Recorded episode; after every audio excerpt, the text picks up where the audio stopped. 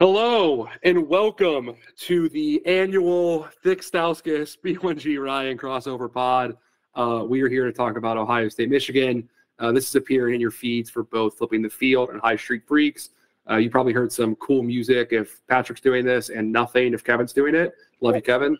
Um, uh, we're excited to be here. Uh, Dan, what's going on, man? How are you? Oh, dude, I'm I'm doing great. It's uh, been a really normal uh, normal couple of weeks of uh, football discourse. Um, yeah, extremely bizarre, extremely bizarre lead up to the game this year, obviously. Um, but I'm excited to, uh, I'm sure, only talk about the game during this podcast and absolutely nothing else. That's right. That's right. Um, I am going to hit you with something that, that dropped as we started to record. I just want to get your live reaction to this quote from Jim Harbaugh, if you don't mind. Um, this is a real quote. I am not fucking with you. Okay. Um, during his podcast, is from Tom VanHaaren. Uh, Jim Harbaugh says, despite the outside noise, his locker room is one piece. He says he likes his locker room like he likes his mom's bathing suits, one piece. Oh yeah, I mean, look, we've we've known for a long time that Jim Harbaugh is um, an anime enthusiast. Uh, obviously, this is a this is a reference to famous anime One Piece. Um, that's all I know about One Piece, so I, I don't have any any further to go in, into that uh, that joke. Uh, no, I mean that's a really normal quote. Um, that's that's obviously not completely insane. Uh, I don't know, man. He's a uh, he, he loves to have little quotes like that. I feel like that is that is a psyop to get you to forget about you know what's actually going on. Like I feel like if yeah. we get he's really kicked the um the lovable quote machine into overdrive over the past couple of weeks.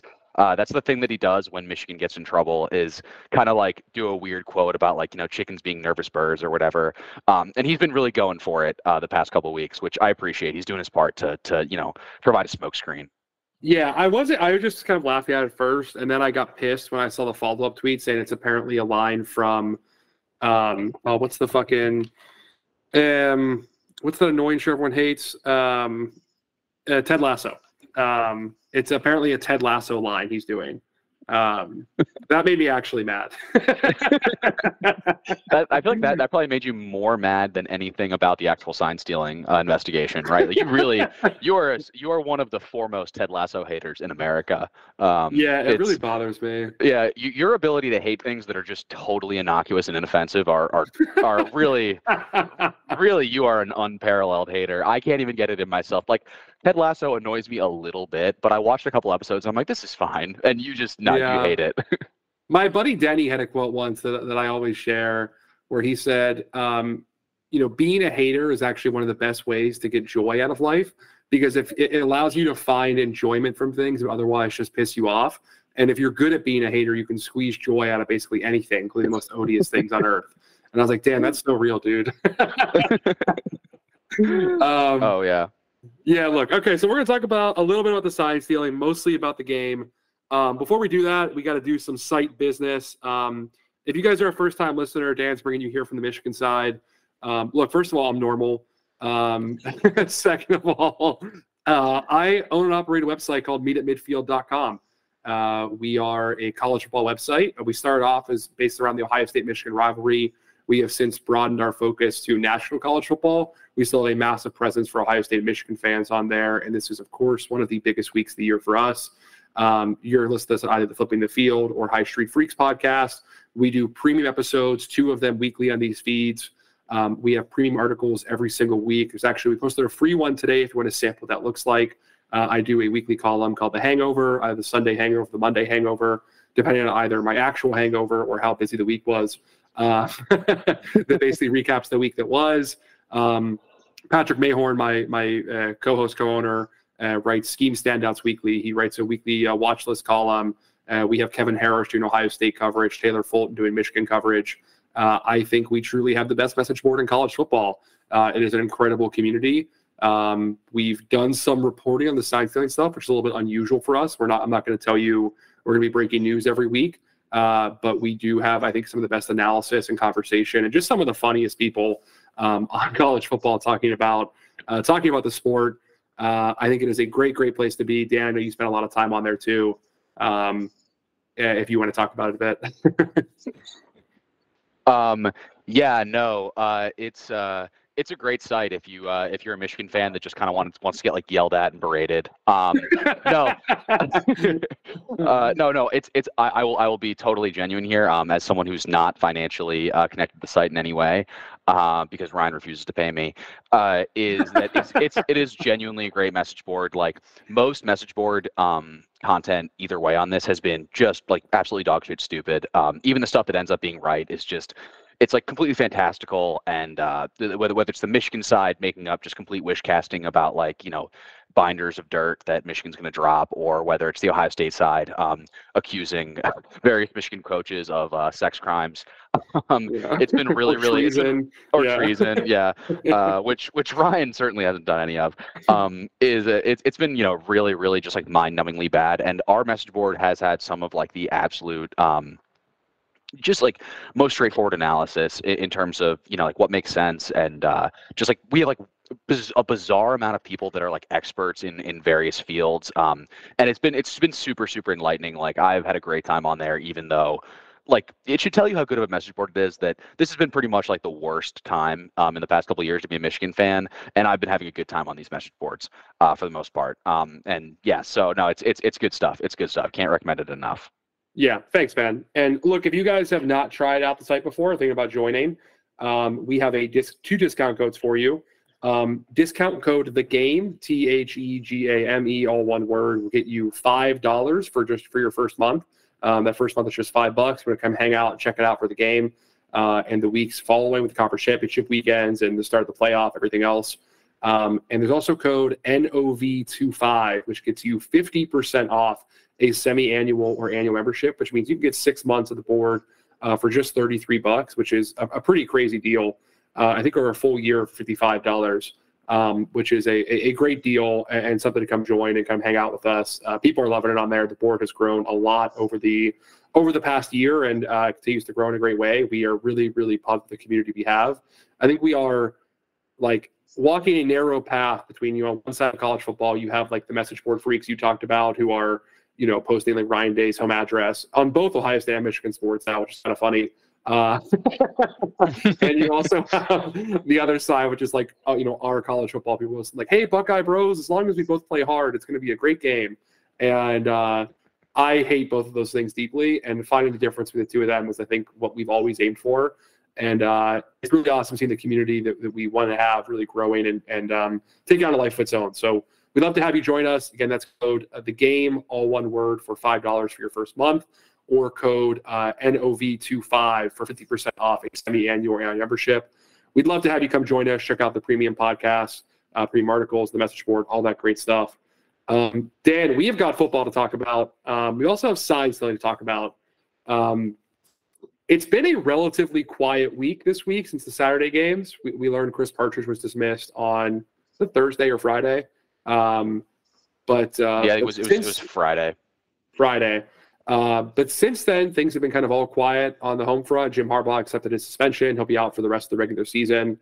Um, you know, things are, I think, are probably going to not not much is going to happen this week. I, I, guess I've thought that before though, and they continue to happen, so we'll see. But it seems like everyone's focus, including the Big Ten, is turning towards the game itself. Um, I guess just I know it's a very broad question, but like, where's your head on all stuff over the development since you and I spoke about it when it started? Um, how are you feeling? Yeah, um, I don't know, man. I I kind of am, in weirdly like. I guess the la- the, the next shoe to drop, right? Like I, I, I guess when, when the Chris Partridge news first came off came out, I'm like, okay, this is where they've got coaches dead to rights, like knowing about the scheme. Um, and I thought that I, I, I thought like you know hey this is where we're going to start to see heads roll, uh, which I had been expecting for a while, and I think I still do expect. Um, however, it does seem like there's some level of like ambiguity about like whether Chris Partridge was implicated in the scheme or whether he was just trying to like he was advising players not to you know what to say and what not to say about you know Connor Stalions to the NCAA. Um, Michigan's official reason for firing was firing him was that he uh, you know, was basically advising players what to say, and they found yeah, out because the players, the players, yeah, yeah, the players told him, um, which doesn't explicitly Im- imply that he was like involved in Connor Stalions' scheme. Now, I believe he was, but it seems like I guess the important point is they didn't find anything on his phone or computer that was like, oh yeah, red-handed, he's done because of you know him like knowing about what Connor Stalions was doing. Um, so I guess the shoe that we're still waiting to drop is like whether they can tie this to any um, assistant coaches and coordinators. Uh, and at this point, you know, like I'm expecting that to come out, not because I have any inside info, but just because like it, it feels like it's impossible that it won't. Um, and at that point, like I don't know, you're pretty much waiting on the NCAA to do something. I it feels late for the Big Ten to do anything else. Um, just timing wise, like I don't, I, I, don't know. They only have two more games potentially that would actually be under their jurisdiction. Yeah. Um, so you know, it feels like it's kind of the NCAA, and I weirdly like I don't doubt that the NCAA will eventually bring down the hammer on this to the extent that they can. Um, I guess I just, uh, if I'm being honest, and I know this sounds like coping. Uh, I don't care that much, like just because I think like if they if they were to vacate wins, that would suck. But I wouldn't really care if I'm being honest. And if they gave Harbaugh a show cause, like I think Harbaugh's probably gone to the NFL if he gets the ch- the chance anyway.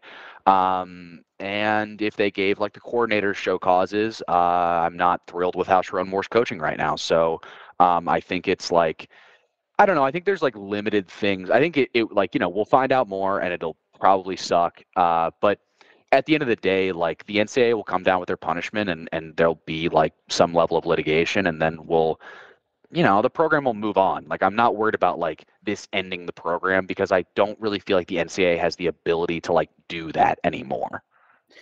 Yeah, I think like ending the program certainly not, but I mean like I, I think we differ on like the level of punishment coming from NCAA. I, I think me, you, and Pat have talked about this like both in text and in that one podcast for the last several weeks, and I guess my stance is like everyone's kind of banking that on like the recruiting violations that have come from different programs over the years and you know like the Kansas Bill Self stuff and I get all of that. I guess I just think that like there's no appetite for punishing illegal recruiting because everyone's kind of like the the mystification of it from the early 2000s is gone right like everyone now understands mm-hmm. and fully believes that, and also it's a you're allowed to pay players like i think there's no there's no real juice for anything around like recruiting punishments or player compensation punishments.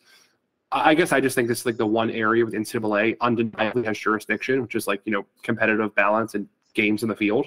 Um, so I'm curious to see how that plays out over the next few weeks and months. Um, I think I agree though. I think like I'm pretty surprised if anything came out on the coordinators or the assistant coaches this week for Michigan. Um, I think the Big Ten's probably going to chill out and, and let the NCAA kind of do whatever they're going to do from here. Uh, I think mm-hmm. we're probably done with punishments this season for Michigan, and the rest of it's going to come, you know, when the NCAA finishes their their role. Um, for sure. And and I want to be clear, like I don't I don't disagree with you. I think like anyone trying to be like, oh, the NCAA doesn't do anything, I still would like lean that way. Just I think they're losers. Like I just not that they shouldn't yeah. punish Michigan. I just fundamentally think they're losers. That like are so scared of getting sued for any reason that I don't. But like I could totally see them saying like, no, this is different. We're gonna fuck them up. I I just don't like. I do think like the worst the worst thing the NCAA could do just doesn't like truly truly scare me as much as if this was like 2010. Yeah, I get that. I get that for sure, and I think that's like.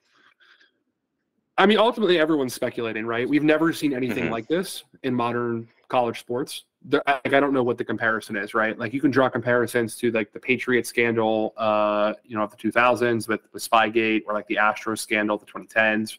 Um, I don't know what they called that one. What's the name for that?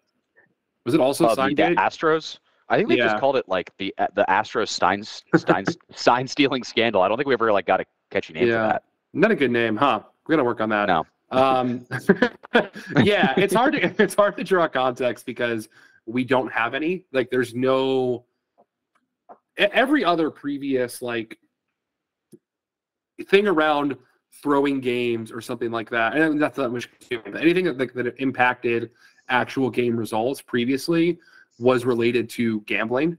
And that's and mm-hmm. there are rumors of that, but I I'm doubtful of them. Like that's stuff that's from message board guys. No one legitimate has reported that. Uh, and it wouldn't really make sense in the no, context of all of this. I, I agree. It wouldn't. I, I, I mean, yeah, I, I don't, I don't buy it either. But without a gambling element, like we have no context what this looks like. And I think and even previous gambling stuff was mostly like criminal for the FBI around players, not necessarily around coaches. Um, there's just no context for what this would look like, what it would mean. So we're all speculating. Uh, I do think vacated wins and show causes happen. Um, I think possibly a postseason ban for like the next year or two, um, maybe scholarship productions, but we just don't know. We just do not know. Um, it is guessing at this point. Um, I don't know, man. I, I feel like that, that's yeah. kind of where we're all at with it. It's like unless you believe the Big Ten's going to drop something new this week, which I will say, like the report, it was really funny seeing the two different statements from uh, Michigan and the Big Ten come out like in real time.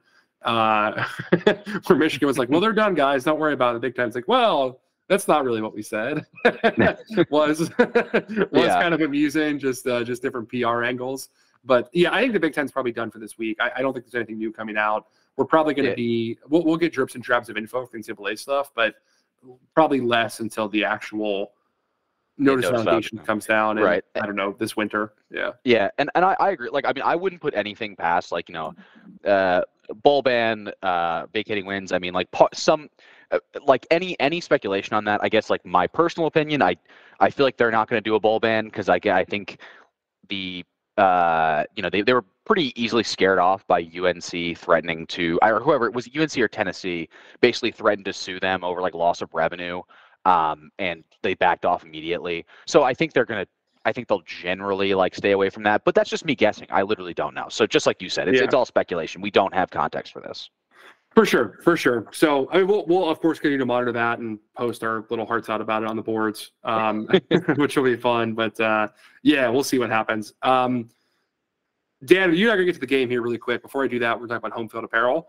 Uh, it's our sponsor. You know, I love them. Uh, you used to be sponsored by them on the Bucket Problem when you did that. Uh, we are sponsored at Meet at Midfield by Home Field Apparel. Uh, it is the internet's top uh, purveyor, uh, seller of uh, vintage style collegiate apparel. Um, truly some insane gear on there and better stuff coming every week. Um, they're doing kind of a road show around the country, some great live events you should check out if they're in your city. I know our own Taylor Fulton, Seltzer Mom on Twitter, you know, who works for Home Field, which is that one uh, this past weekend. Um, a lot of great stuff coming from them pretty much every single week on new drops. Uh, there are some unreal bomber jackets for Ohio State and Michigan that dropped over the last couple months. Um, great gear for both teams. If you're a fan of another Big Ten team or just some other, I don't know, pervert listening to me and Dan for fun, um, uh, they have gear for I mean, every team you can imagine. I don't know if they have every single FBS team yet, but if not, they're very close to it. So whether you have your alma mater, um, you know, the team you're a fan of, the local school, you just want to buy some gear to have a shirt to wear whenever your rival plays someone, you want to root against them. Whatever you got to do, uh, buy some gear. They have a Black Friday sale going right now, but the code is Black Friday, all one word, for 20% off the entire site. Um, use that. If you, for some reason, listen to this after that and the, the promo is over, we also have code Meet at Midfield for 15% off your first order. Um, I think you would probably want to save more money and use the 20% off, but what do I know? Um, so go to go to Home Field Apparel, buy some gear. Uh, I have a ton, you have a ton. It's great. It's the best. Yeah, no, it rocks. It's it's it's it's good stuff. I've I've done um, and genuinely very good people. Uh, that's what I, have I've had a lot of great experiences with them. Um, they've they've done a lot of work, a lot of things they didn't have to uh, for me and yeah. people close to me. So great people, Agreed. great gear. Go buy it. Yeah, and you got to remember that 100% of all proceeds go towards Tom Allen's buyout. Um, which so. I think I think uh, you know you, they've got to get that that that does like I think technically count as like a terrorist organization um, in terms of uh, how they're how they're qualifying that. So I mean you know if you don't want to be implicated in that sort of thing, maybe think twice. But no, yeah, it's it's yeah. it's, it's it's a good cause. yeah, yeah. Um, student loan money is eligible for home field apparel as well. You can take out student loans to buy gear. I've heard. uh, uh, yeah, no, just kidding. But it's it's great gear. You guys should buy some. You're the deal. Dan, let's talk about this game. Um, yep. I guess I'll, I'll kind of open. I'll, I'll, have you with the opening statement here. How are you? Before I actually do that, I'm going to make one crack here. Uh, you mentioned Sherrone Moore not being happy with the way he's coaching.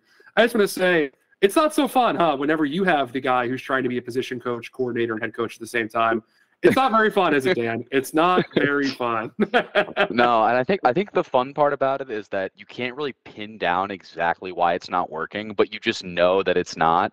Um, there's like not an easy thing to complain about. It's just like a a, a process. It's a nebulous idea of they like just bad seem process. stupid. Like things Yeah. get messed up at every part because they're trying to do too much. Um, Yep. And of course, Moore was thrown into it with like minimal notice, whereas Ryan Day continues to choose to do this, um, which is more frustrating. but uh, yeah, uh, how are you feeling about kind of Michigan coming into this game where they played the last few weeks um, with and without Jim Harbaugh? Um, what's kind of your sentiment on the team right now?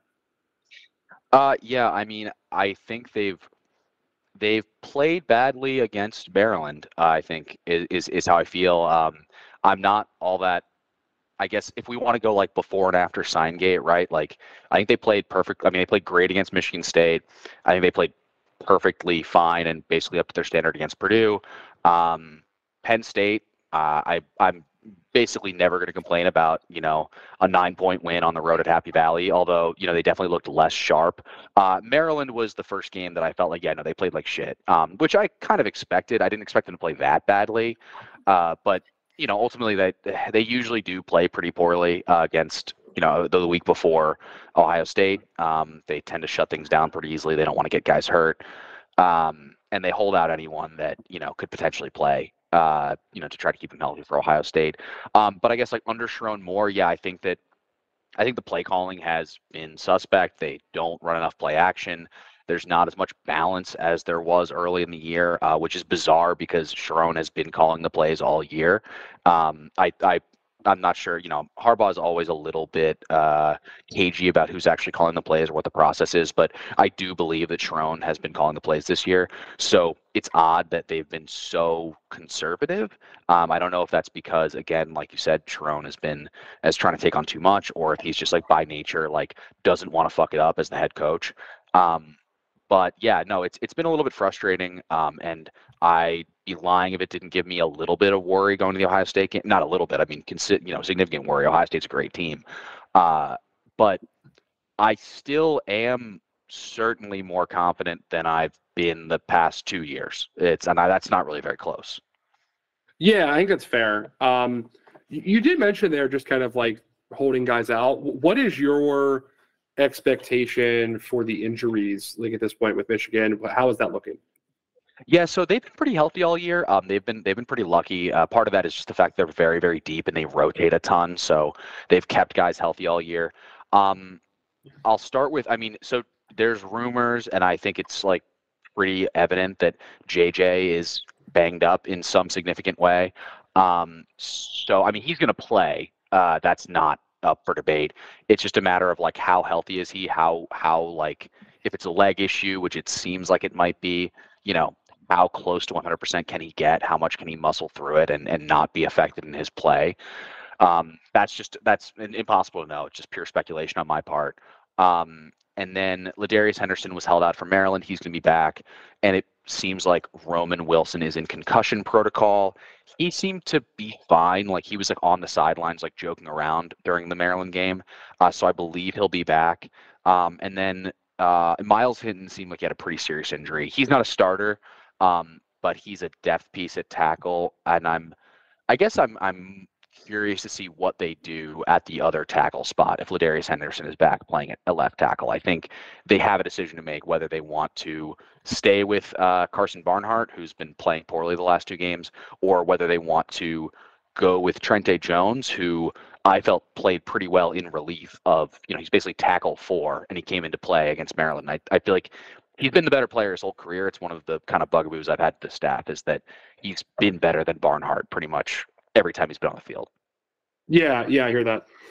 Yeah, it, is that so? Every fucking staff has that problem. Like you They always that- do, dude. that- They love they they all have one guy that like practices real like just does everything in practice and like is clearly worse than the other guy and they it's it's always every staff has it. Every staff has one guy that the fan base knows should not be out there. Hundred percent. You have to do that. If you're a college football coach, you have to pick one guy who sucks just to keep everyone else on their toes. Uh, Yeah, it's, uh, it's- yeah, I mean, Ohio State's had their fair share of that. Our guy, he's not a starter too, but I'm sure you guys, if you have ever seen me tweet, you have heard the name Cam Martinez. um, who is just a fucking criminal in my eyes. The guy is just on the field in the worst situations possible at all times. I'm sure he'll make an appearance in the Michigan game for some reason and just like allow for a busted play. That'll be great to see. Um, can't wait for that. But yeah, yeah. Um, Ohio State health wise as well. It seems like the only starter they're going to be missing is Lathan Ransom. Um, Ransom is out for the regular season. There's hope he'll come back for a postseason run if they make the playoff. Um, he, he he had a lower body injury. They don't really disclose much at Ohio State, but uh, some kind of lower body injury where he has been in a boot. Uh, he had a procedure done. Um, there were rumors about Mike Hall and his availability, but it seems like the word currently is that he's going to be available. That it's Ohio State's defensive tackle. Um, so Ohio State's all healthy on offense at this point too. Everyone should play. Um, you do have to always expect like the last minute Ryan Day injury that no one knows why it happened because Mick Marotti's a terrorist. Um, so I'm sure there'll be another starter missing. We won't know who it is. Uh, my guess is someone good based on his problems. Um, but we'll find out, I guess, at, you know five minutes for kickoff, whenever it's announced that he, you know, hurt himself jumping in warm-ups or something. You know, that actually happened to us, by the way. That like Devin Brown, our uh, our backup quarterback, uh, hurt himself uh, by jumping in warm-ups a couple weeks ago. Um, just a fucking Keystone Cops ass strength conditioning program. Um, that's also that, that, that's also your mobile quarterback that he's somehow. I mean, you have to wonder at that point: is that a Devin Brown problem? Uh, I'll be yeah, maybe, maybe, dude. Um, the big news for Ohio State, I mean, Emeka Egbuka is fully back operational, and so is Trey Henderson. Trey's played the last uh, the last four weeks after uh, being out from Notre Dame until Wisconsin. Uh, he was out for over a month, and then um, he is uh, like the running game. Like I have my problems, Henderson. I think he's a relatively fragile player. Like he gets hurt too often. Um, there were some people I talked to in the program who were saying basically he was cleared to go for a couple weeks before Wisconsin and just didn't have the like pain tolerance to go through a rib injury, which is pretty frustrating to hear. Um, but he is back fully operational, and the rushing attack it just looks different with him. Um, yeah. He's averaging, I mean, he's averaging 125 rushing yards per game and uh, over 6.7 yards per carry um, in that four game stretch. It looks like he has been very, very effective uh, since coming back fully healthy. He looks to better than he's done since like the first part of his freshman year, um, which is cool.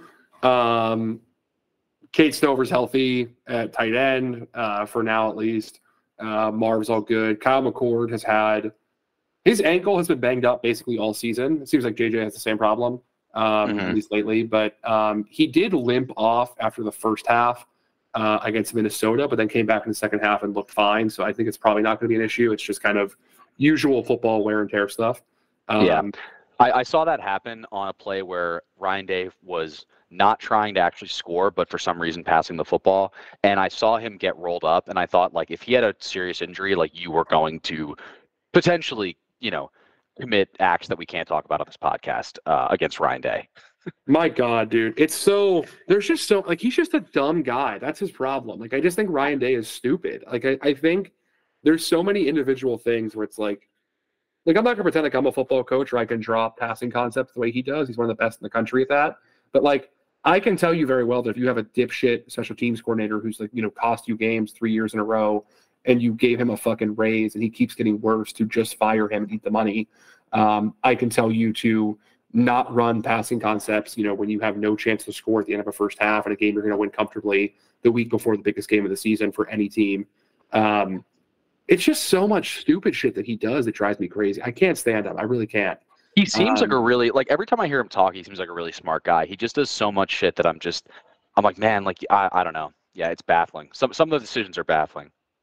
Yeah, to say the least. To say the least, they are. Uh, fuck that guy. Uh, I do, however, I will be drafting an apology letter if he beats Michigan. Uh, we will wipe the slate clean. If he wins on Saturday, we're all good, man. We're all good. Uh, I can I can tolerate the rest of it. Um, yeah, Ohio, to, to, Ohio State's play recently, just as kind of again, we're doing also kind of a lead into the game itself. Um, they've played well the last few weeks, the defense especially. I mean, you're playing Minnesota, Michigan State's offenses, so not a ton there to like that you have to prove, but they they held them to six combined points. Um, you know, they've been forcing turnovers. Jordan Hancock's playing out of his mind lately. Uh, really, really good in the slot for them. Uh, he's been a turnover creating machine. Uh, their secondary in general, I think, has been really great. Uh, missing Ransom hurts, but uh, they've either been playing Sonny Styles in that role um, or occasionally bringing on Ja'Had Carter, Malik Hartford, who are the backup safeties, um, if they want to play heavier uh, and put Styles kind of in the box.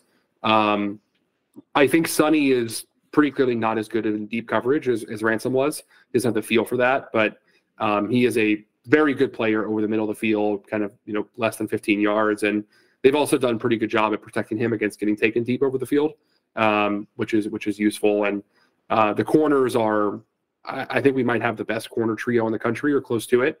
Um, I think Alabama has that conversation. Uh, Georgia's corners are really good. A few other teams, but Ohio State's in a conversation there.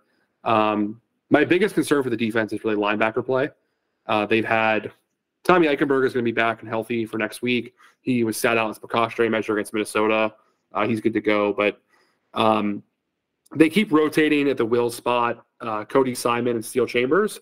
Steele, I just don't get it, man. Like he's a senior who's been here forever, who has been like a three-year starter and just forgot how to run fit this season. Um, it is so frustrating to watch. He's in the wrong position all the time.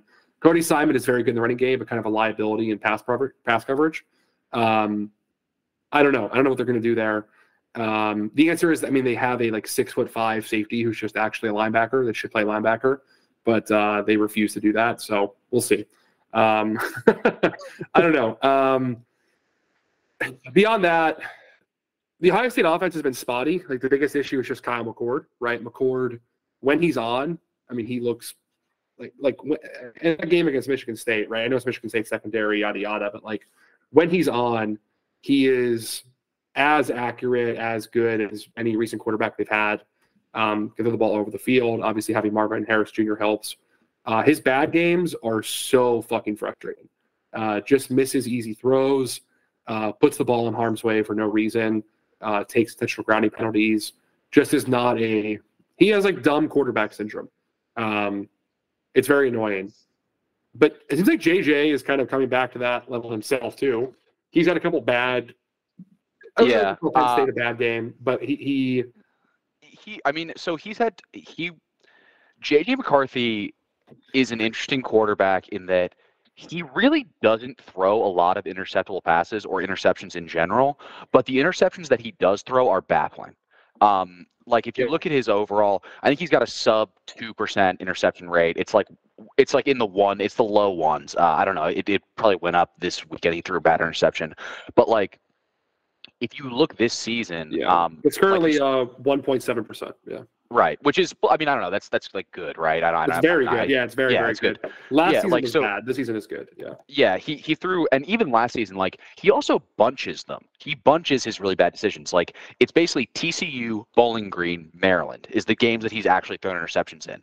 Um, TCU, you know, made a, a couple horrible, horrible decisions. Bowling Green, again, like a couple truly baffling decisions. Um, and then Maryland, he made like one really bad throw where I think he was expecting zero coverage and just like didn't really check and threw it right to a linebacker. Um, but then like is there, is there any commonality in those games in terms of advanced information he may or may not have had? I, I, yeah, no, that's that's that's a really that's a really really good point. That's a really good point that you're gonna use to derail uh, this conversation. Sorry, um, sorry no, I no, you're good, you're good. Uh, no, I, I mean, I, I suppose that's that's that's a possibility. Um, but I do think like I don't know if, if I'm being serious about it. Like, no, I just think he just makes mind-boggling decisions sometimes. Um, and it's you know it's, it's the kind of stuff that like I don't think is really from you know a lack of uh, uh, uh, you know having the signs ahead of time or whatever. Um, but I, I think like you know, but then he'll go into entire stretches where he doesn't really throw like a single interceptable pass, and he's just on on fire. And this year, yeah. early in the year, when or not even early in the year, for most of the year, where he was basically you know uh, looking like an all-American quarterback. Um, the thing that he last year he he's always been really good at extending plays and making plays on the run and making plays with his feet. Um, and he's always had you know the arm talent to like when he gets his first read, like he's he's very accurate. What he's been doing this season really well is just his his processing was another level. Like he really was like going through his reads, resetting his feet, working the pocket, getting getting through his progression instead of just being a one and either stare it down or take off and run uh, type quarterback. Um, and against Maryland, he looked like he was he just wasn't doing that at all. Penn State, I mean, he yeah. just they didn't really they didn't really give him an opportunity to, uh, which I think was ultimately the right you know strategic decision. Um, so I don't know. Yeah, I mean, it's it he seems to have like his bad games and I I think the good part is like he's had he hasn't really had a bad game in a big game th- thus far in his career. Um, he's risen to the TCU, occasion yeah. most of the time. Um, to, yeah, I guess TCU, you're right. Uh, but I mean, even in that game, he I don't know, his numbers were good. He's his his interceptions were bad, but you're right. Um, his uh, so he's I don't know, like I I think it, it it really comes down to like, does he have does he have a good game, good JJ game or bad JJ game? He's had a lot more right. good JJ games this year than bad JJ games. For sure, 100%. And I think like I will offer Mia culpa here. I, I, he has been much better throughout the year than I expected him to be. I talked a lot of shit on JJ McCarthy, and he has largely been a very good quarterback. Um, I am hoping that my takes pay off for me in the biggest way possible, which is him looking like shit against Ohio State. Um, but he has definitely, I mean, he has definitely been a clearly improved quarterback. I mean, like you said, he's completing a, a ton of his pass. I think it's like 74% of his passes to be completed right now. Um, he's not putting the ball in harm's way a ton against most teams. Um, some of the ball placement stuff last week was like really bizarre. Uh, like even like the interception is one thing, but just like that missed deep shot to Cornelius Johnson, yeah, crazy. Like, he does that.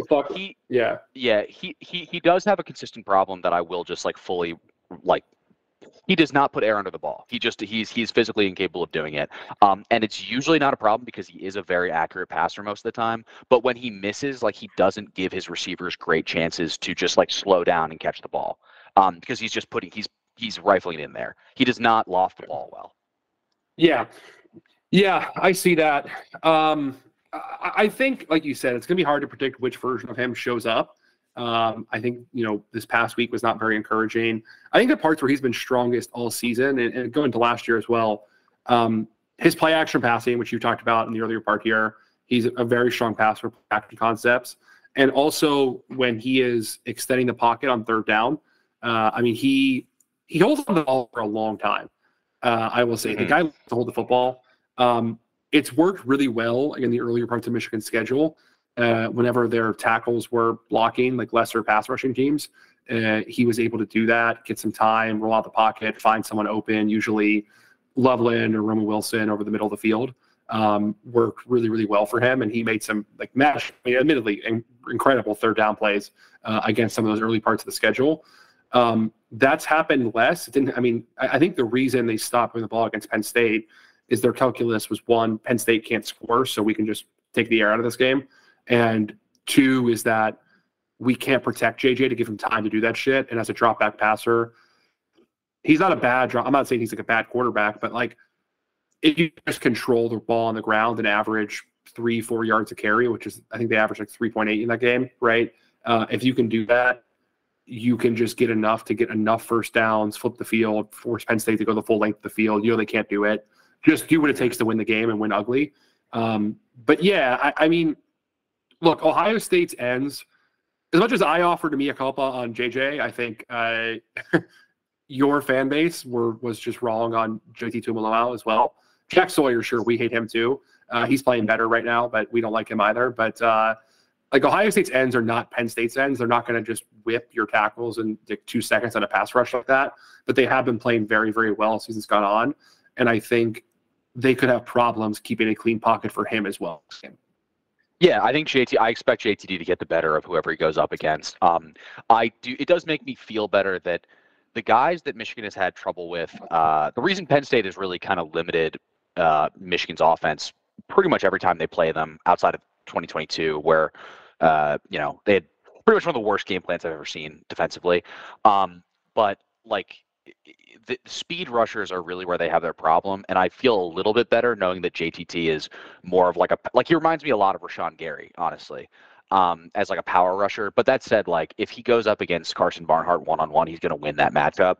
Um, so I'm I think like they're going to if they want to drop back pass, they are going to have to uh, they're going to have to chip. They're going to have to give Barnhart help, or I mean, ideally just play Trente Jones, who seems to be a better player. But I digress.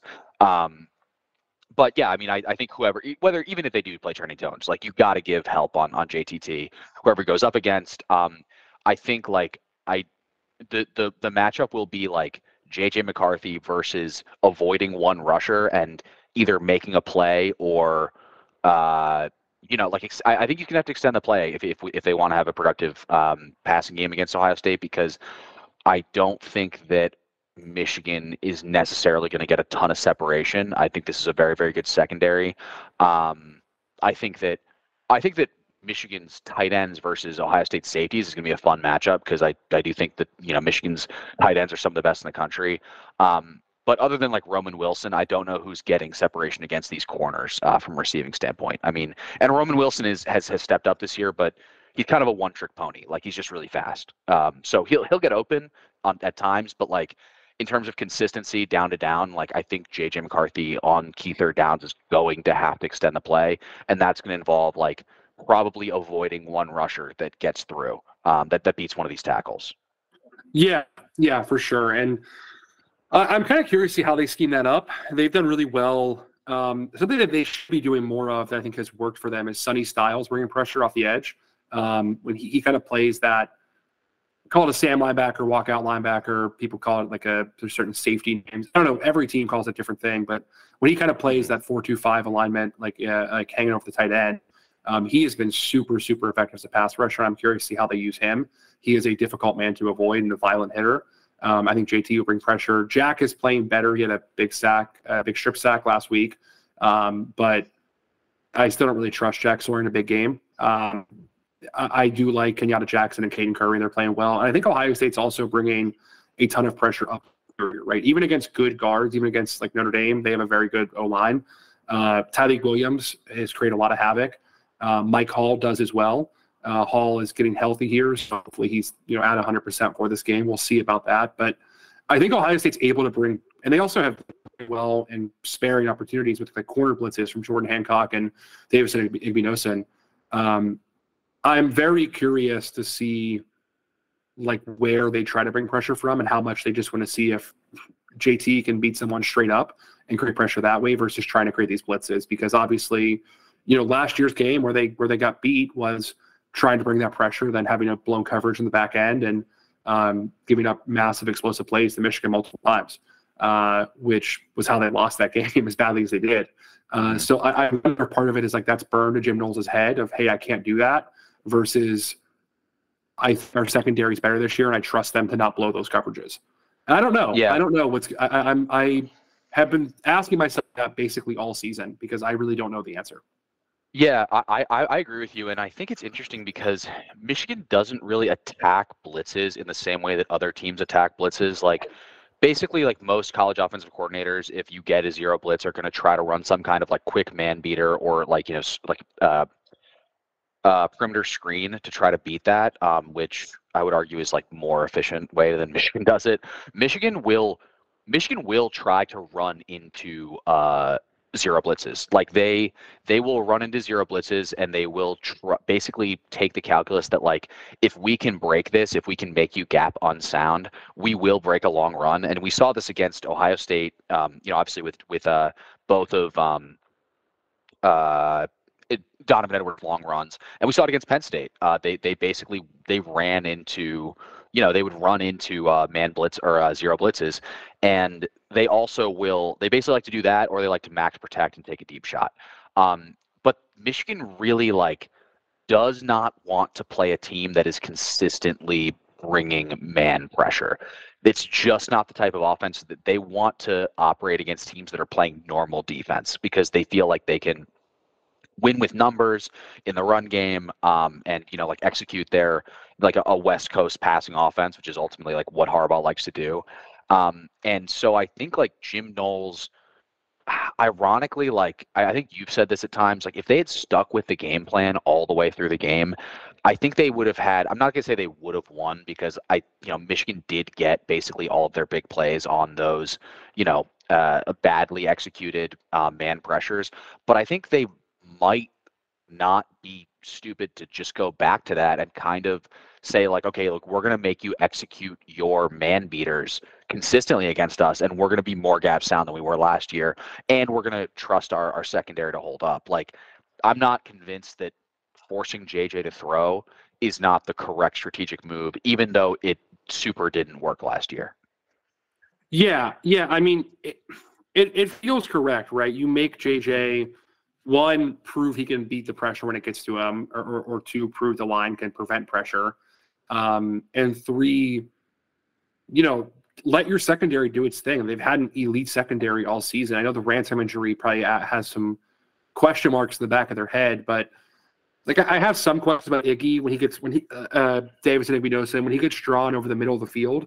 I think he's struggled with that a little bit. Like he's great outside of the hashes. Uh, he's great in press. Like when when you ask him to run with the receiver over the middle of the field, he struggles with that, and I'm worried Michigan can scheme that up to Roman Wilson. Um, but Proctor's been great in safety help all season. Um, it's something where if that's Ohio State's game plan, I think you live with that. I, I think like Denzel Burke, Jordan Hancock, Josh Proctor, um, Sonny Styles, these guys have all been difference makers, right? Um, mm-hmm. And if Iggy's getting beat, they have a true freshman, Jermaine Mathews, who I'm not like a big PFF guy, but like in his limited snaps is like a 90 plus PFF grade, has a pick six, a true fresh. Uh, like he's he's been unreal. Like he's been great for them and looks like the next big one for these guys.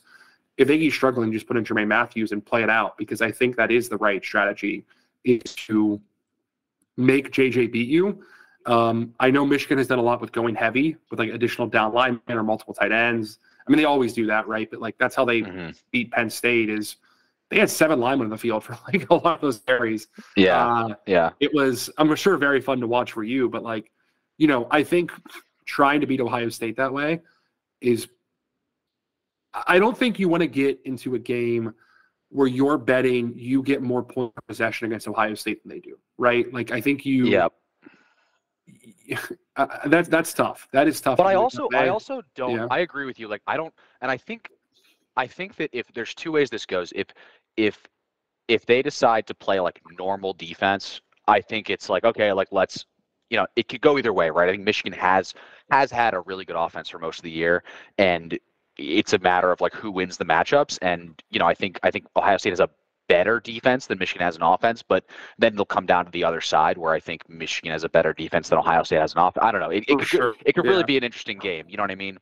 Um, and but then if, if they decide to play like way like very aggressive the way they did last year, it becomes a very interesting situation because I don't know if Ohio State wants if if Michigan starts going really heavy formations like I I'm not saying Jim Knowles' defense can't handle that, but I don't think that's what they want to do. Like that's not what they're most comfortable doing because you're going to have to take a safety off the field probably, or play yeah. a safety in the box, right?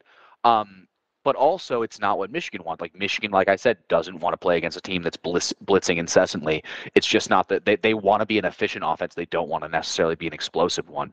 So it could there's some this side of the ball I feel like has the most very interesting matchups. You know, um, I, I, give the edge to Ohio State. I think they have like an elite defense. I think Michigan's offense has been, you know, a step. It's it's been I don't know. It was elite early on. It's I'm I'm less certain of that now uh, over the last couple of games, and you know we saw what Penn State was able to hold them to. Um, but I do think it's it's interesting. There's a lot of interesting ways that could, this could go. Yeah, yeah, agreed. Um, that is definitely where I'm curious to watch it more because I think that Michigan ripping off those big runs, like they, like you said, they have not been very explosive this season. They've had a lot fewer of those. Part of that comes maybe from Donovan Edwards' bizarre regression, which has been a little bit weird to watch. Um, I do attribute to Jim Harbaugh clipping his wings, not letting him be a, a, a virulent anti-Semite anymore. I think he drew his power from that. Um, but not gonna make. I'm not gonna make any kind of comment either way on that. I'll, I'll leave that up to you. That's that's uh, no. yell at you at on the internet. Yeah, that's fine. That's fine. I'll take the heat for that one. Uh, no, I'm kidding, obviously. But like, they've hit fewer explosives this year. The rushing attack in general has been worse. Like, if you look at the mm-hmm. the averages, both from like quarterback sack percentage and yards per carry, like Michigan's O line is a little bit better than Ohio State's O line, but not by much um, which is pretty crazy based on the expectations for both coming to the year, how they kind of met in the middle.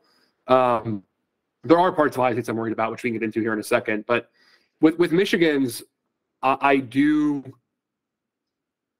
like the rushing efficiency and explosiveness is not what it was last year. It's clearly worse. I, I, I had the um, success rates pulled up here. Uh, Michigan is currently 36th in rushing success rate and 68th EPA per play which means they're not really hitting explosives. They're still doing pretty well down to down, but nothing special. Um, I don't know. I, I think that's something where I'm kind of curious to watch it play out. Ohio State has ran the ball very well in recent weeks. They're like, uh, you know, Michigan has, has a 43.7% success rate in rushing, which is 36 in the country. Uh, I think Ohio State's average around 51% of the last four games. Um, I don't think Ohio State's rushing attack is better than Michigan's, but it is creating explosives with Trey Henderson. Um, it's the opposite, right? Like it's Michigan is efficient but not explosives. Ohio State is inefficient but explosive, uh, by and Yeah. large. And I think that's a big difference. Um, yeah, I, I think for Michigan, like the game plan to me to win is like a more balanced version of what they did against Penn State in the sense that you let your defense play against Ohio State, a spotty offense, get them nervous, get them off schedule, hope you hold them to more inefficient drives and punts. And you have to throw the ball more than you get against Penn State. Obviously, you cannot win the game running the ball 32 straight times. But try to take the air out of the game, try to shorten it, run the football, run play action pass. Do what you can with JJ, but don't put the game in his hands, put the game in Blake Corum's hands and kind of see what happens. Um, I think that has to be the game plan. But the question then is to like, you know, the matchups of Michigan's defense versus Ohio State's offense, right? Um, Mhm. The biggest concern there by far for me is Kenneth Grant. Um, and just, I mean, he is, he's an animal, like just one of the best players in the country, one of the best defensive tackles in the country, a, a joy to watch if he wasn't playing for you guys. Um, uh, and we didn't also pass on him in recruiting, which drives me fucking nuts. Uh, but Yeah, thank you for that one. Yeah, yeah, you're welcome. Thanks, Larry Johnson, you old fuck. Um, um, but yeah, I think that to me, like the biggest area of concern overall in Ohio State's offense is can Carson Hinzman, and to a lesser extent Donovan Edwards, hold up against Michigan's defensive tackles? Um, Yeah, it's gonna be interesting to see how Donovan Edwards holds up against Michigan's defensive tackles. Um, you said, I think you said Donovan Edwards and not uh. oh Donovan, fuck, his name? Donovan Jackson. God damn it. Yeah, yeah, yeah. Well, I wonder how you will hold up. Yeah. yeah, They're uh, You- they're you- playing you him have the to car wonder. wash pregame. Yeah. Uh, um, no, yeah, I am worried about Donovan Jackson against uh, against Michigan's defensive tackles. Uh, more so Carson Hinzman though. Hinzman is Mhm. just like a small center. I think he got recruited at like 275 pounds and is playing at 295 this year, which is just like not big enough. He's not. He doesn't have enough play strength, right? Um, Mhm. Ohio State has experimented with playing Matt Jones at center um, against uh, against uh, uh, Minnesota. They did that for a few drives, and it's great. Like he was the number one center out of high school in t- the 2018 class a million years ago. Um, he is exactly what you need as a mauler there.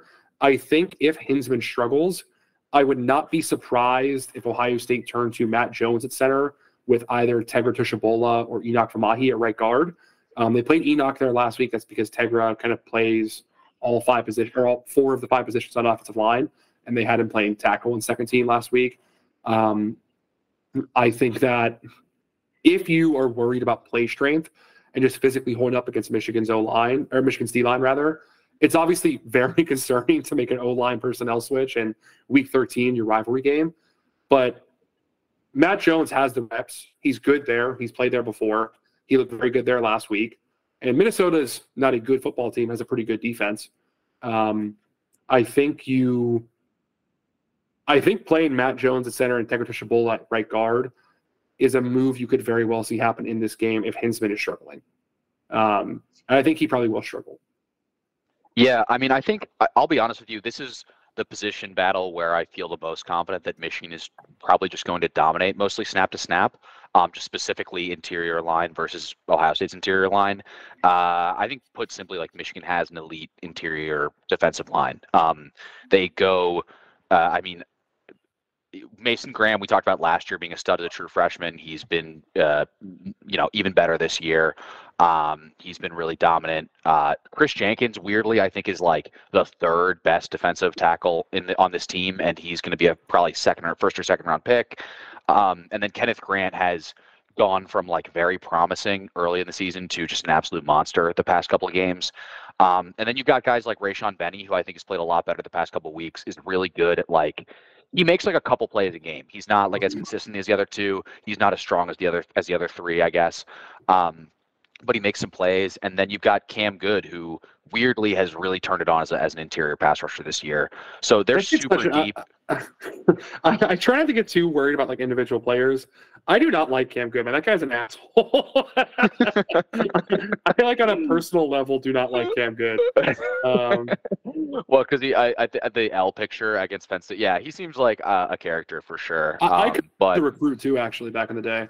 Um, oh, did you? Back you when I used to do like coverage. Oh, no, he's just kind that's of a funny. dick. Yeah.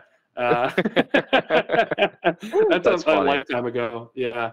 That's, that's how so long funny. he's been yeah, I mean, he's, footballs that I yeah, dude, he's like he's like an yeah. 18 or 17 recruit or something like that. It's crazy. He's been around forever, but he's been. Yeah. I mean, yeah, he might. I, I don't know. I don't know anything about him personally, but he's been a he's been a good rotation piece for them this good. year. Yeah. um. So I don't know. I mean, like, look, I I I don't think Ohio State's interior offensive line is like terrible, but I think Michigan has probably the best interior maybe in the country outside of, you know, I don't know, like, whoever Georgia has is probably really, really good.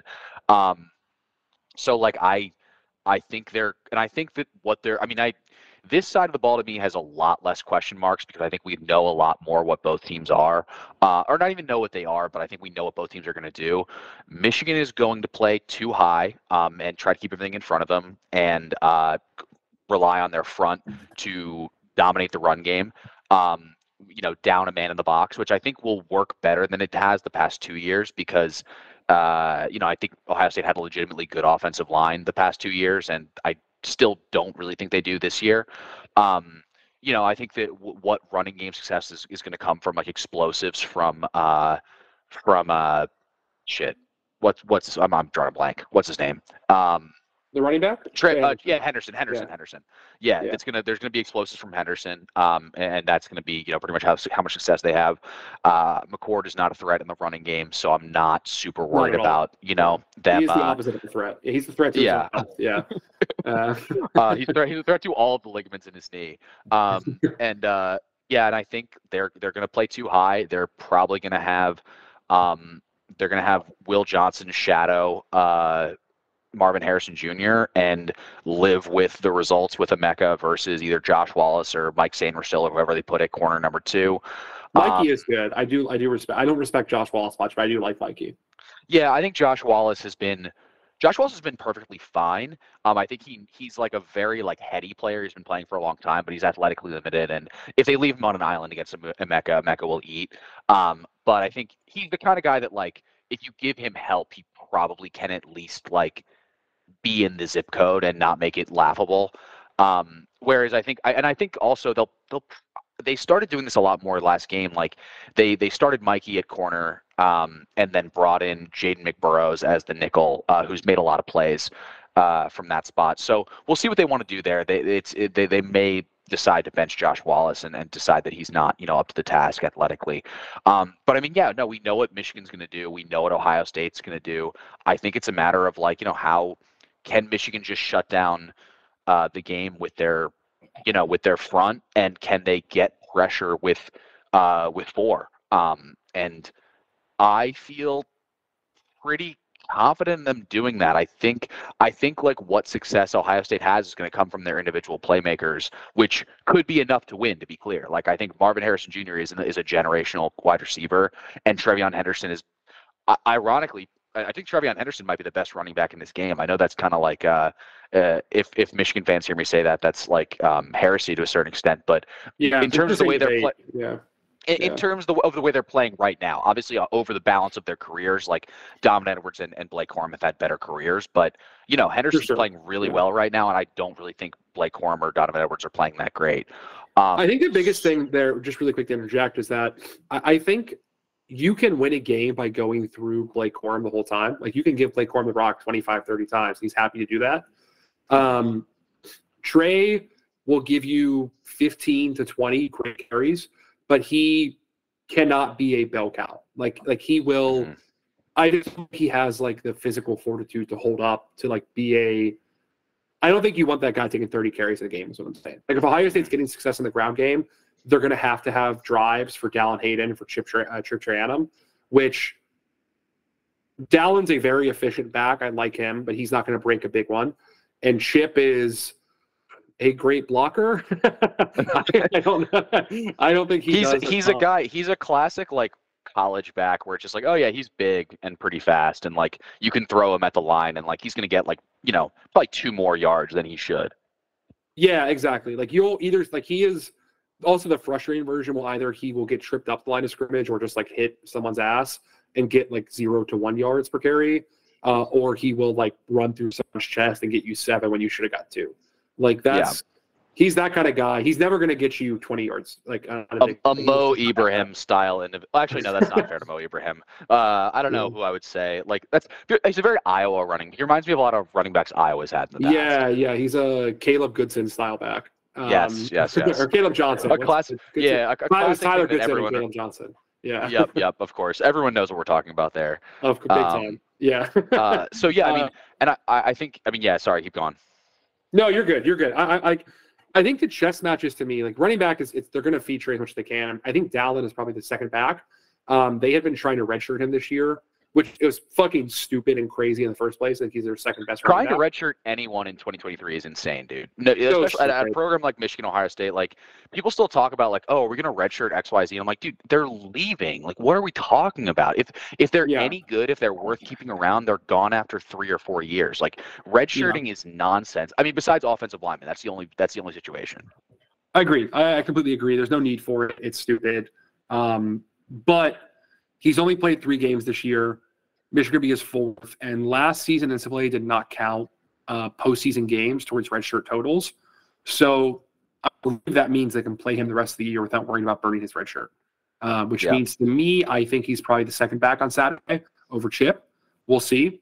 Um, he's a better back than Chip. It makes sense. I, I trust Dallan. Um, they have some concerns about him fumbling in practice, but never really manifest during games. So hopefully it doesn't. we'll see. Um, yeah, I am that's, curious. That's, that's something. That's that's a clip. That's something I'm clipping for. Uh, yeah, for, yeah, for Saturday. Yeah. yeah. um, you mentioned like Michigan's deployment of defensive backs, and I'm also kind of curious to see the chess match there on which personnel Ohio State uses among their receiving corps. Um, like if Wallace on the field a lot, right? He's a bigger corner. He's what six two. Um, yeah. He's a bigger kid. He's not that very twitched up, but he is smart. Um, Ohio State has like obviously Marvin and Beck are not leaving the field, right? They're playing every snap. The 3rd mm-hmm. and fourth receiver when they go in, into four receiver personnel or when they when they play with three, that's kind of where I'm curious to see who comes to the field because like Julian Fleming is their best blocker by far. Um, he is someone who's very physical and can be a huge help in the run game. Um, if they're committed to run the football with Trey, I think you'll see him in the field a lot. Um, Xavier Johnson is a guy who gives them a lot of versatility in this game. He is a rushing threat. He's a receiving threat. They use him really well uh, off of motion, both as a target himself and as a decoy in the way that opens up a lot of the field for other players.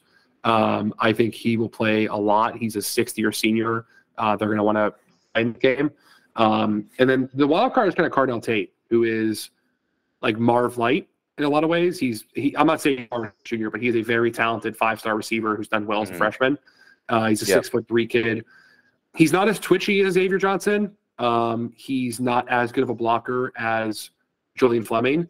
But in terms of going to win a football, you trust him more than both those guys. And I guess the question is like, what kind of game they're trying to play. Like if they think they can exploit mm. Michigan in the run game, like to the outside, especially Fleming's your guy. If you're trying to create running game with the receiver, or you're trying to like you know spread out Michigan horizontally, it's Xavier Johnson. If you're trying to pass the ball downfield, it's Carnell Tate. And all five of those guys will play, obviously, right? But um, I don't know. I, am curious to see how Michigan deploys defensive backs, how Ohio State responds to that with different receiver groupings, and how Michigan counters off that. Like, I think there's going to be a, an ongoing chess match based on which receivers and defensive backs are in the game. It's kind of one of the games in the game I'm most excited to see, in addition to like yeah. the O line, D line personnel on both sides. Um, yeah yeah, I just don't know. I don't know. I'm it's it's one of those things I'll I'll be watching like as a secondary, tertiary thing all game. Um, yeah, uh, McCord obviously we talk about him a ton, but like you just don't know what you're gonna get, man. Like you just truly do not know. He looked fucking awesome against Michigan State. He's had he had that amazing comeback drive against Notre Dame. Uh, he's been lights out in the second half all season. He has been an absolute dipshit in the first half all season. Um, you just don't know Kyle McCord you're getting. Uh, when mm-hmm. he's on, it looks great. when he like he has thrown some interceptable passes this year that have not been intercepted. Like I think he is probably getting away with a few, and he's had a few, but he's getting away with some more um, that should have been caught. I am very worried about that because I don't think like Josh Wallace or Will Johnson have great ball skills. Johnson is good, but I don't think he's like he's not going to do a sideline toe tap catch right on you very often. Yep. Um, but Mikey Sainristil is does have that ability. Um, and is Mike a very, very just- good ball hawk. Yeah. There's there's no reason he should be like as good a football player as he is. He's just a ball player. I I love him. He is one of my favorite Michigan players. Uh, yeah, ever. I get it. He just he Yeah. rocks. Um, so, any, but yeah, no, I I I agree with what you're saying. I mean, I think the interesting, I think one of the X factors I see here is like, I feel like Kyle McCord is very rattleable. Um, I don't know if you'd agree with that or not. Uh, but Yes. I maybe Yeah. maybe that's just maybe that's just me being a Michigan fan. But I just I feel like I've seen him get down on himself. Um, and I think an interesting part of this is this is going to be the first game, the first Ohio State Michigan game at Michigan Stadium where Michigan fans think they have a chance to win um, in like 20 years. Uh, I mean, since like 2011, basically, where, or at least where Michigan fans expect to win. Um, and I think that's a uh, an interesting X factor because, I mean, Michigan Stadium has gotten like a- well-deserved reputation for being kind of a wine and cheese crowd, uh, but they can it, it can get very raucous during big games, and they really again in 2021 when they won at Michigan Stadium, like that crowd was like almost I don't know it was probably 20% Buckeyes because you know I think it was like a 10 point no one expected to win that game um we just do it's it's it was so beaten into us at that point that ohio state was going to win the Yeah. game and i think that like michigan fans expect to win this game and I think the crowd's going to be it's going to be probably the most hostile environment that Kyle McCord started in, right? Because they didn't play. Uh, I guess I guess Notre Dame maybe, right? I, I don't know, it, it- give or take Notre Dame, but it's going to be a hostile environment, and I I could see it's going to be the best defense he's played in the most hostile environment he's played in, and like if they start getting pressure with four and drop, you know, dropping eight, um, that math doesn't make sense. I mean, dropping seven, uh, and you know, Mhm, like playing playing s- playing complicated zones, which is what their entire defense is designed to, you know, play against Ohio State's passing spread. Um, I could, I, I feel like there's there is a reality. I'm not predicting it. There's a reality where he gets flustered and just kind of like it's a spiral. You know, I I could see that happening. Yeah, hundred percent. It's very, very possible. Um, I would not be shocked by it. Um, I, think, to his credit, as much as I am frustrated by him, he does always get off the mat in the second in the second half, right? Like even when he does, like he gets flustered in the first half in a lot of games, uh, and the point it's very frustrating. He has been pretty lights out in the second half. When it comes out and it's time to go win a game, he has been good at that. I think he is a guy, but the thing is, like, you can do that against lesser teams that cannot play with you for four quarters. If he gets flustered in the first half, or like the special teams fuck up as they're wont to do, uh, we haven't talked about special teams at all, but Ohio is horrible. Um, you know, that is a situation where you cannot put yourself in a hole. Like if you're if you're a Michigan Stadium trying to come back from like down 13-3 or something, that's bad news, right? That's hard to do against that team. Um, and that's where I'm worried is like not his second half, like freaking out late in the game where like Michigan like feels the blood, but rather in the first half, putting them in a hole where they can't come out of. Um, Yeah. so we'll see. Yeah, I think I this is a Michigan. This is a Michigan team that um. We, let's. By the way, let's keep going for a little bit. I mean, we can. Let's try to wrap it up, but we can like you know. Uh, I'm Yeah, obviously yeah. cut this out, but we can keep going for a couple minutes here. Um.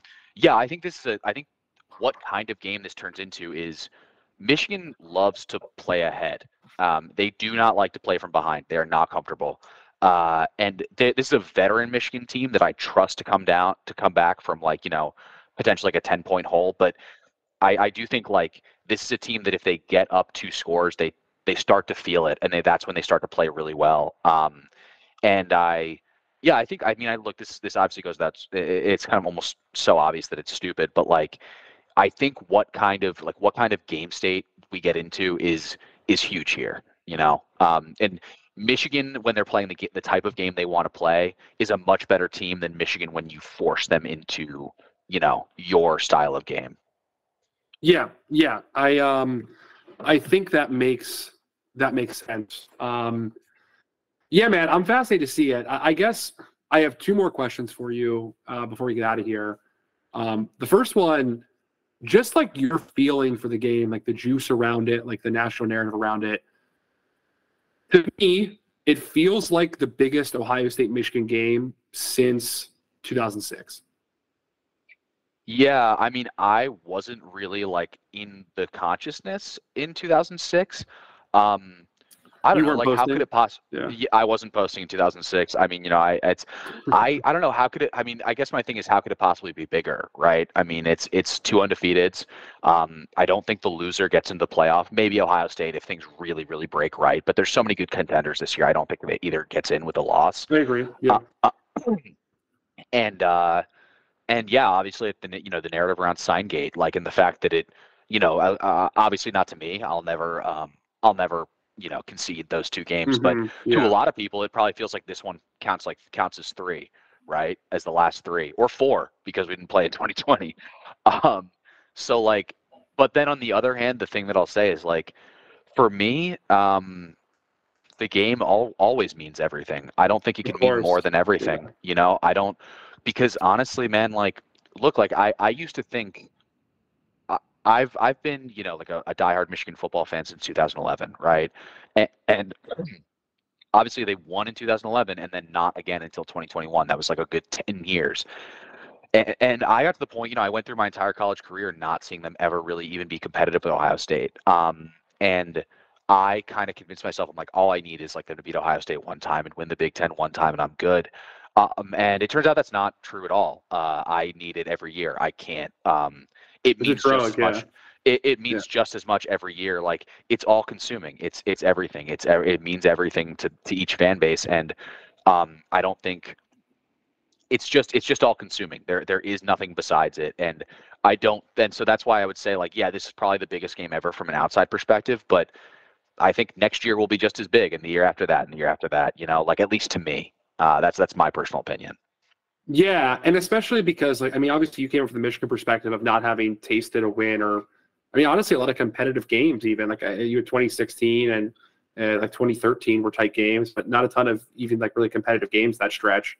To then winning these two games in blowout fashion, and on the Ohio State side, you have a lot of people like myself included. Right, I started Ohio State in the fall of 2012. All I knew was beating Michigan, and then you take you taste blood in your mouth the first time, right? like you Mhm. you have that feeling of like what it feels like to lose to them and i think like there are there are a lot of those fucking idiots in the message boards i don't know if you guys probably didn't have these kind of guys because of the context of how the games were going for a decade or two decades but you know like there were ohio state fans who were like oh i want michigan to be good again like I, it's better when michigan's a great team and there's juice around it. it's like i fucking don't yeah. I want. I mean, like, I want you guys to go 0 and 12 and beat you by 100 to nothing every single year. That's like that's what makes me happy. And Mhm. like that is like like I I care about every Michigan game. People who say, "Oh, you're obsessed with us," fuck you. You don't deserve the rivalry. Like if you are one of the oh like we live rent free in your heads types, you do not. No, shut up. That's the whole Fuck point, you. dude. It's all point. Yeah. Like who fucking cares? It's it's it's the most important game in America. It's it's the most important it's the most important game in all of American sport. Like that's and that's Yeah. not really it's it's not at all uh, an exaggeration. I mean, what even comes close? I mean, d- Like the only if comparisons wanna- in global sports are like Argentina, Brazil, and soccer. Like you have India, Pakistan, and cricket, and like I don't know, like Boca River in Buenos Aires, like like where they kill people over the game. like like there's not there's not three or four games that are more juiced up than this rivalry. Like it is something special that we are, you know, as much as like we hate the other team, like it is it is just something where like your identity is intertwined in this game every year. Mhm. It is everything to everybody involved. And any like means to degrade that or to like deflect care from it or to pretend, oh, it's actually not that big of a deal to me. I fucking hate that. Like it is I Yeah. live and breathe it 365 a year. If we lose, I mean, I already hate Ryan Day and want him fired as it stands today. Um, but I will like, like the, the the temperature in Columbus will be impossibly hot on his seat for a guy who wins 90% of his games. Um, Yep.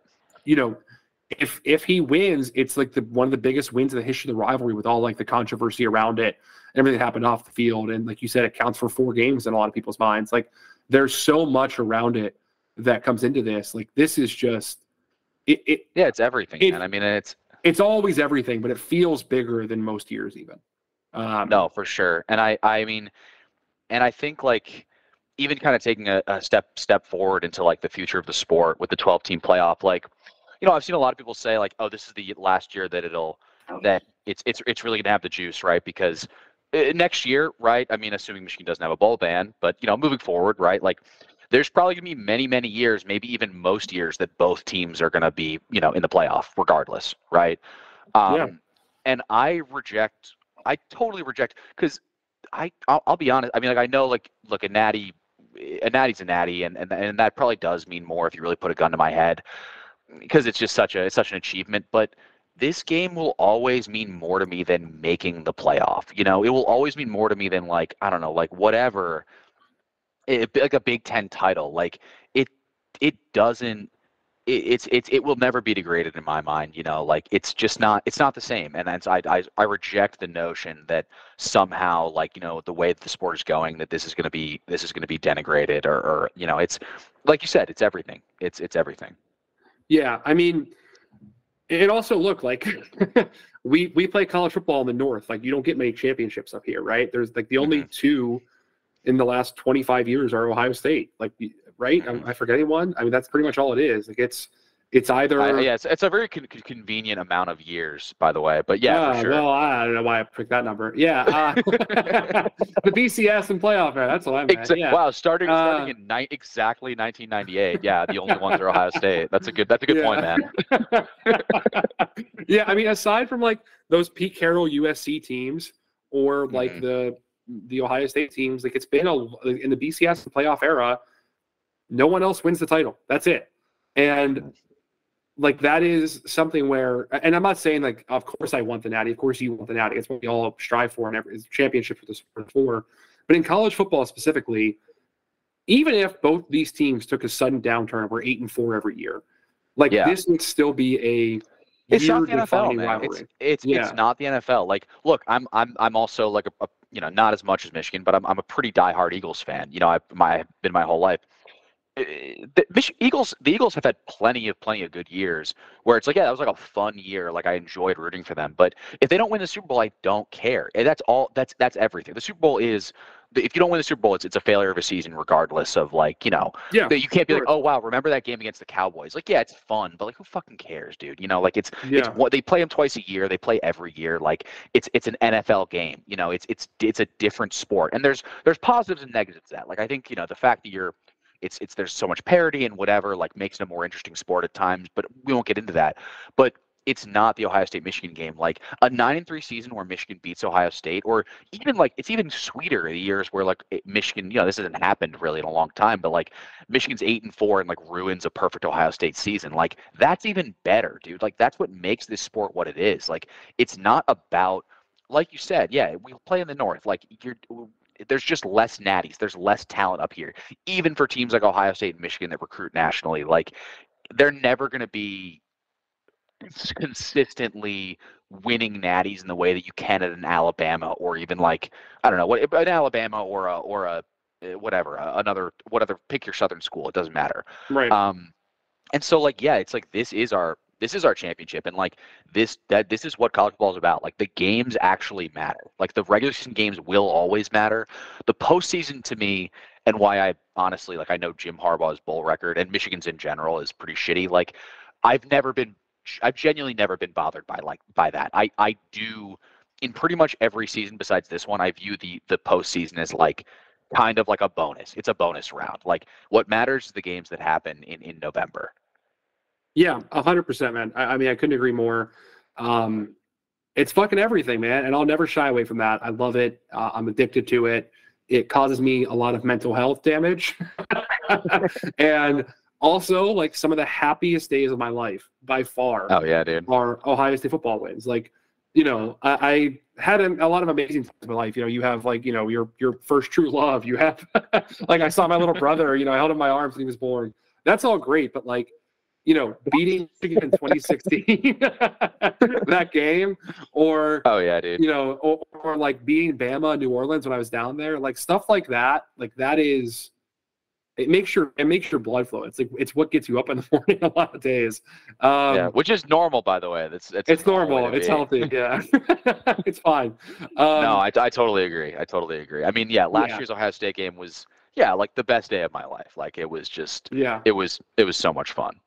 Yeah, for sure. And um, yeah, and I agree with that sentiment exactly. Uh, um, no, but uh, yeah, man. Look, I, I, guess the final thing I'm going to do here before we get out of here is, well, first I'm going to remind everyone who's still listening about the discount codes, just to pump this one more time.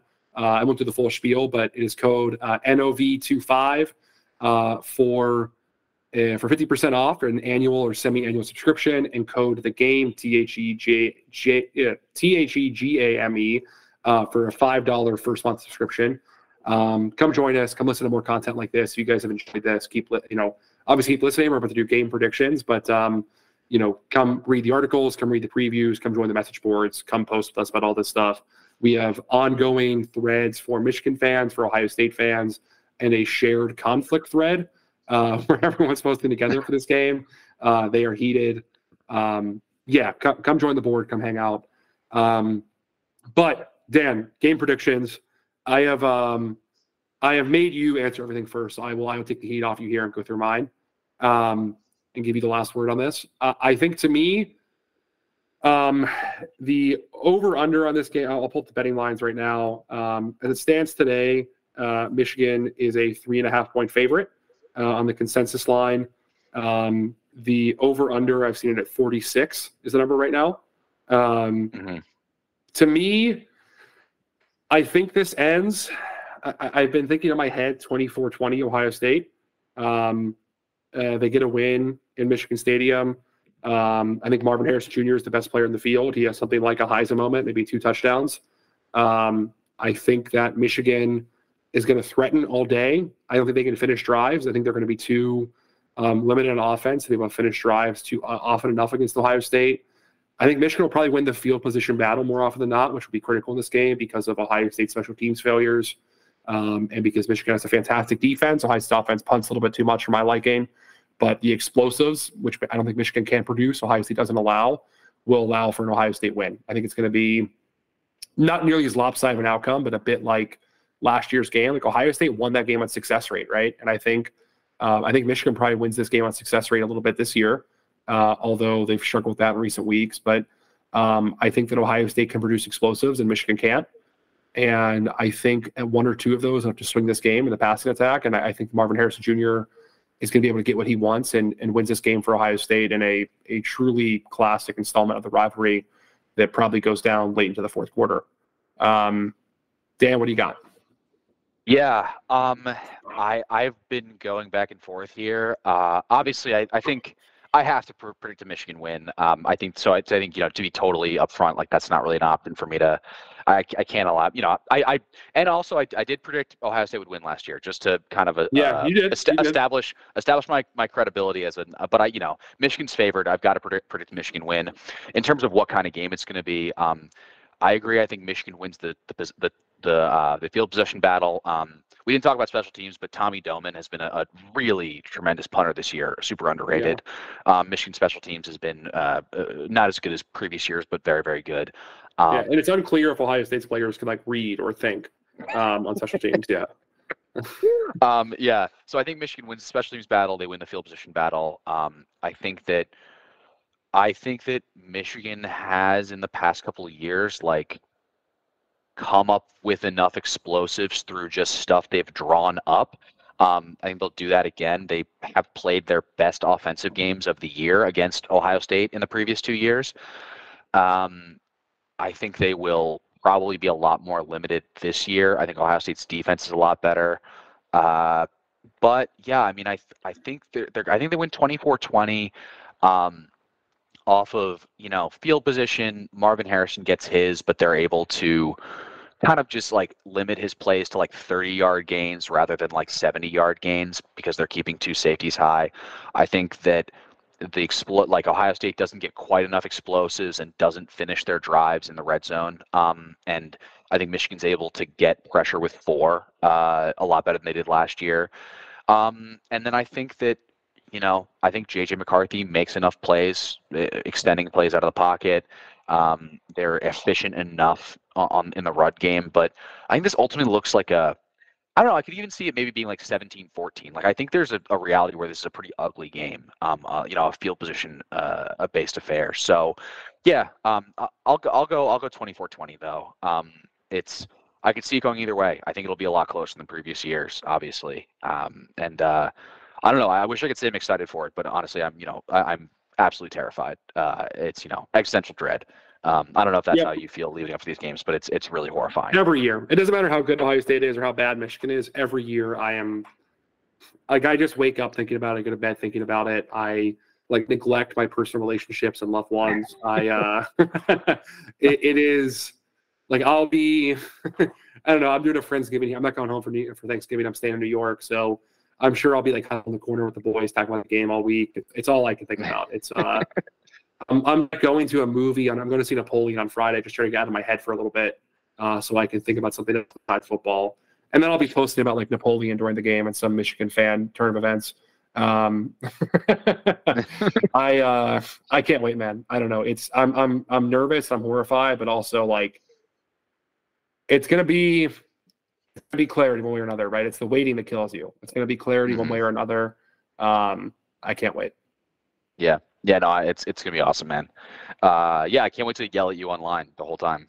Oh yeah, oh yeah. Are you gonna unlock your account so I can we can have a fair fight? If if they, if they lose, yeah, if they lose, absolutely, I will. All right. yeah. I'll, I'll, I'll, I'll, I'll unlock. Yeah, I feel bad when I quote tweet you. It's it's it's you you do have you. I I'll be you have license always to screenshot me. You know that. You it's I'm not. Yeah. I, I I'll, I'll never get mad at you for that. That's totally. On, but I uh, also think I've like I've just been inundated in posting culture since I was like I've been on message boards of various kinds since I was like ten years old. Like I just don't think any kind of online use gets to me. like, there's no like crazy Michigan fan you could stick on me. I'd be like, oh yeah, that hurt my feelings, dude. Fuck you. I'm I'm I'm in the trenches. I'm here for war. Like it is. I think I'm that Kevin Durant tweet. There, there ain't no relax on Twitter. I, I think honestly, I'm I'm more uh protected. I've talked about this before, but like it's more just about Michigan fans. It's not even like the abuse. It's just like annoying like people in my mentions that I I don't. Yeah. I'd rather just like not deal with. I have enough followers that like I have enough annoying followers that I get enough annoying replies anyway. So yeah, you and me both. The, the weird kind of guy uh, that, that has cropped up for me in the last like couple years is guy who doesn't follow me but somehow has my like notifications on and replies That's awesome. every tweet. Yeah. What's that? Uh, if they're not even Michigan fans, they're Ohio State fans. Um, weird kind of guy to be. I don't really get it. Um, that is it's a funny because I can see that as a Michigan fan where it's like, oh, I don't want to follow this guy, but like I'm gonna get mad. I'm gonna go get mad at him. You know what I mean? Um, yeah. But like, I I don't understand really like, uh, yeah, like it, being an Ohio State fan is funny doing that. Yeah. Uh, someone posted me this week on uh on the fort uh on the Wolverine where uh they they oh, yeah, shared one of my tweets and said, "Yeah, this guy's been extremely annoying about this, but he's been right at every step." I'm like, "That's me, baby." Dude, I also got a. You sent me uh shout out. was so on good. The, on the, dude, oh my god! If, if, if this is this, uh, I'll I'll share this on Twitter if anyone uh, asks about it after listening to the podcast. But basically, what happened? Um, someone someone shouted me out on the Buckeye two four seven board as like he's like, oh, this guy is like a really funny like Buckeye troll on the Michigan's board. Like he's doing like a really good because like I literally just was like, no, I think I'd like responding. People, you know, people are being like, oh, is it really an NCAA violation? I'm like, yes, it is. Like it's clearly is an NCAA violation. The NCAA is investigating this as a violation. And like just, just the most anodyne, the most anodyne table stakes, blah blah blah. The most like com- completely like you know boilerplate shit. I was just like, I just, you know, not being a total, total homer on the Michigan board. And some Ohio State fan was like, this guy's awesome. You got to go follow, follow him. Yeah. They sent me like, he, he's doing such a deep cover troll. Like he's posting like reasonable, clear-headed takes the whole time, like in a way that you can't tell he's an Ohio State fan, but he clearly yeah. isn't a Michigan. Yeah, it's yeah. really, really funny. Yeah. yeah. It was so, dude. That guy DM'd me and he's like, he's like, dude, eh, like I love your work. It's so funny. Where you're, I'm like, no, no, I'm a Michigan fan. Like I, I promise. And he's like, here's what he's like. He's like, yeah, dude, for sure. Like that's that's. It's like you're you're really deep cover right now. I'm like, no, I'm just a guy. I'm just a Michigan fan. That's like. I hope he hears this somehow. Yeah. Oh, dude, I, I that would that would really make my day. He seems like a nice guy. It was such a nice message to receive. yeah, Ohio really one of are nice people. Everyone's always saying that. Yeah. yeah, yeah. It was. It was. I'm sure once he finds out I'm an actual Michigan fan, he's gonna like, you know, try to dox me. Yeah, probably, probably. Uh, that's but that's the anyway. game, baby. Yeah, yeah. Um, Love it. All right, well, Dan, that's our podcast. Thank you as always for doing this. This was fun. Um, I'm sure we'll be at each other's throats on Saturday, but until then, thanks for the podcast. Yeah, absolutely, man. Uh, absolutely. Uh, thanks for coming on. Everyone who's still listening, subscribe to Meet at Midfield. Come join the boards. You know the codes by now; they'll be in the description. Uh, follow Dan. Dan is at ThiccStauskas on Twitter. Um, at B1G underscore Ryan if you're a Michigan fan and want to see someone who's annoying but right. Uh, or want to hate follow me for Saturday. Um, yeah, come party. We'll see you. Uh, we'll see you throughout the week. Go blue. Go Bucks. All right, man. That was good stuff.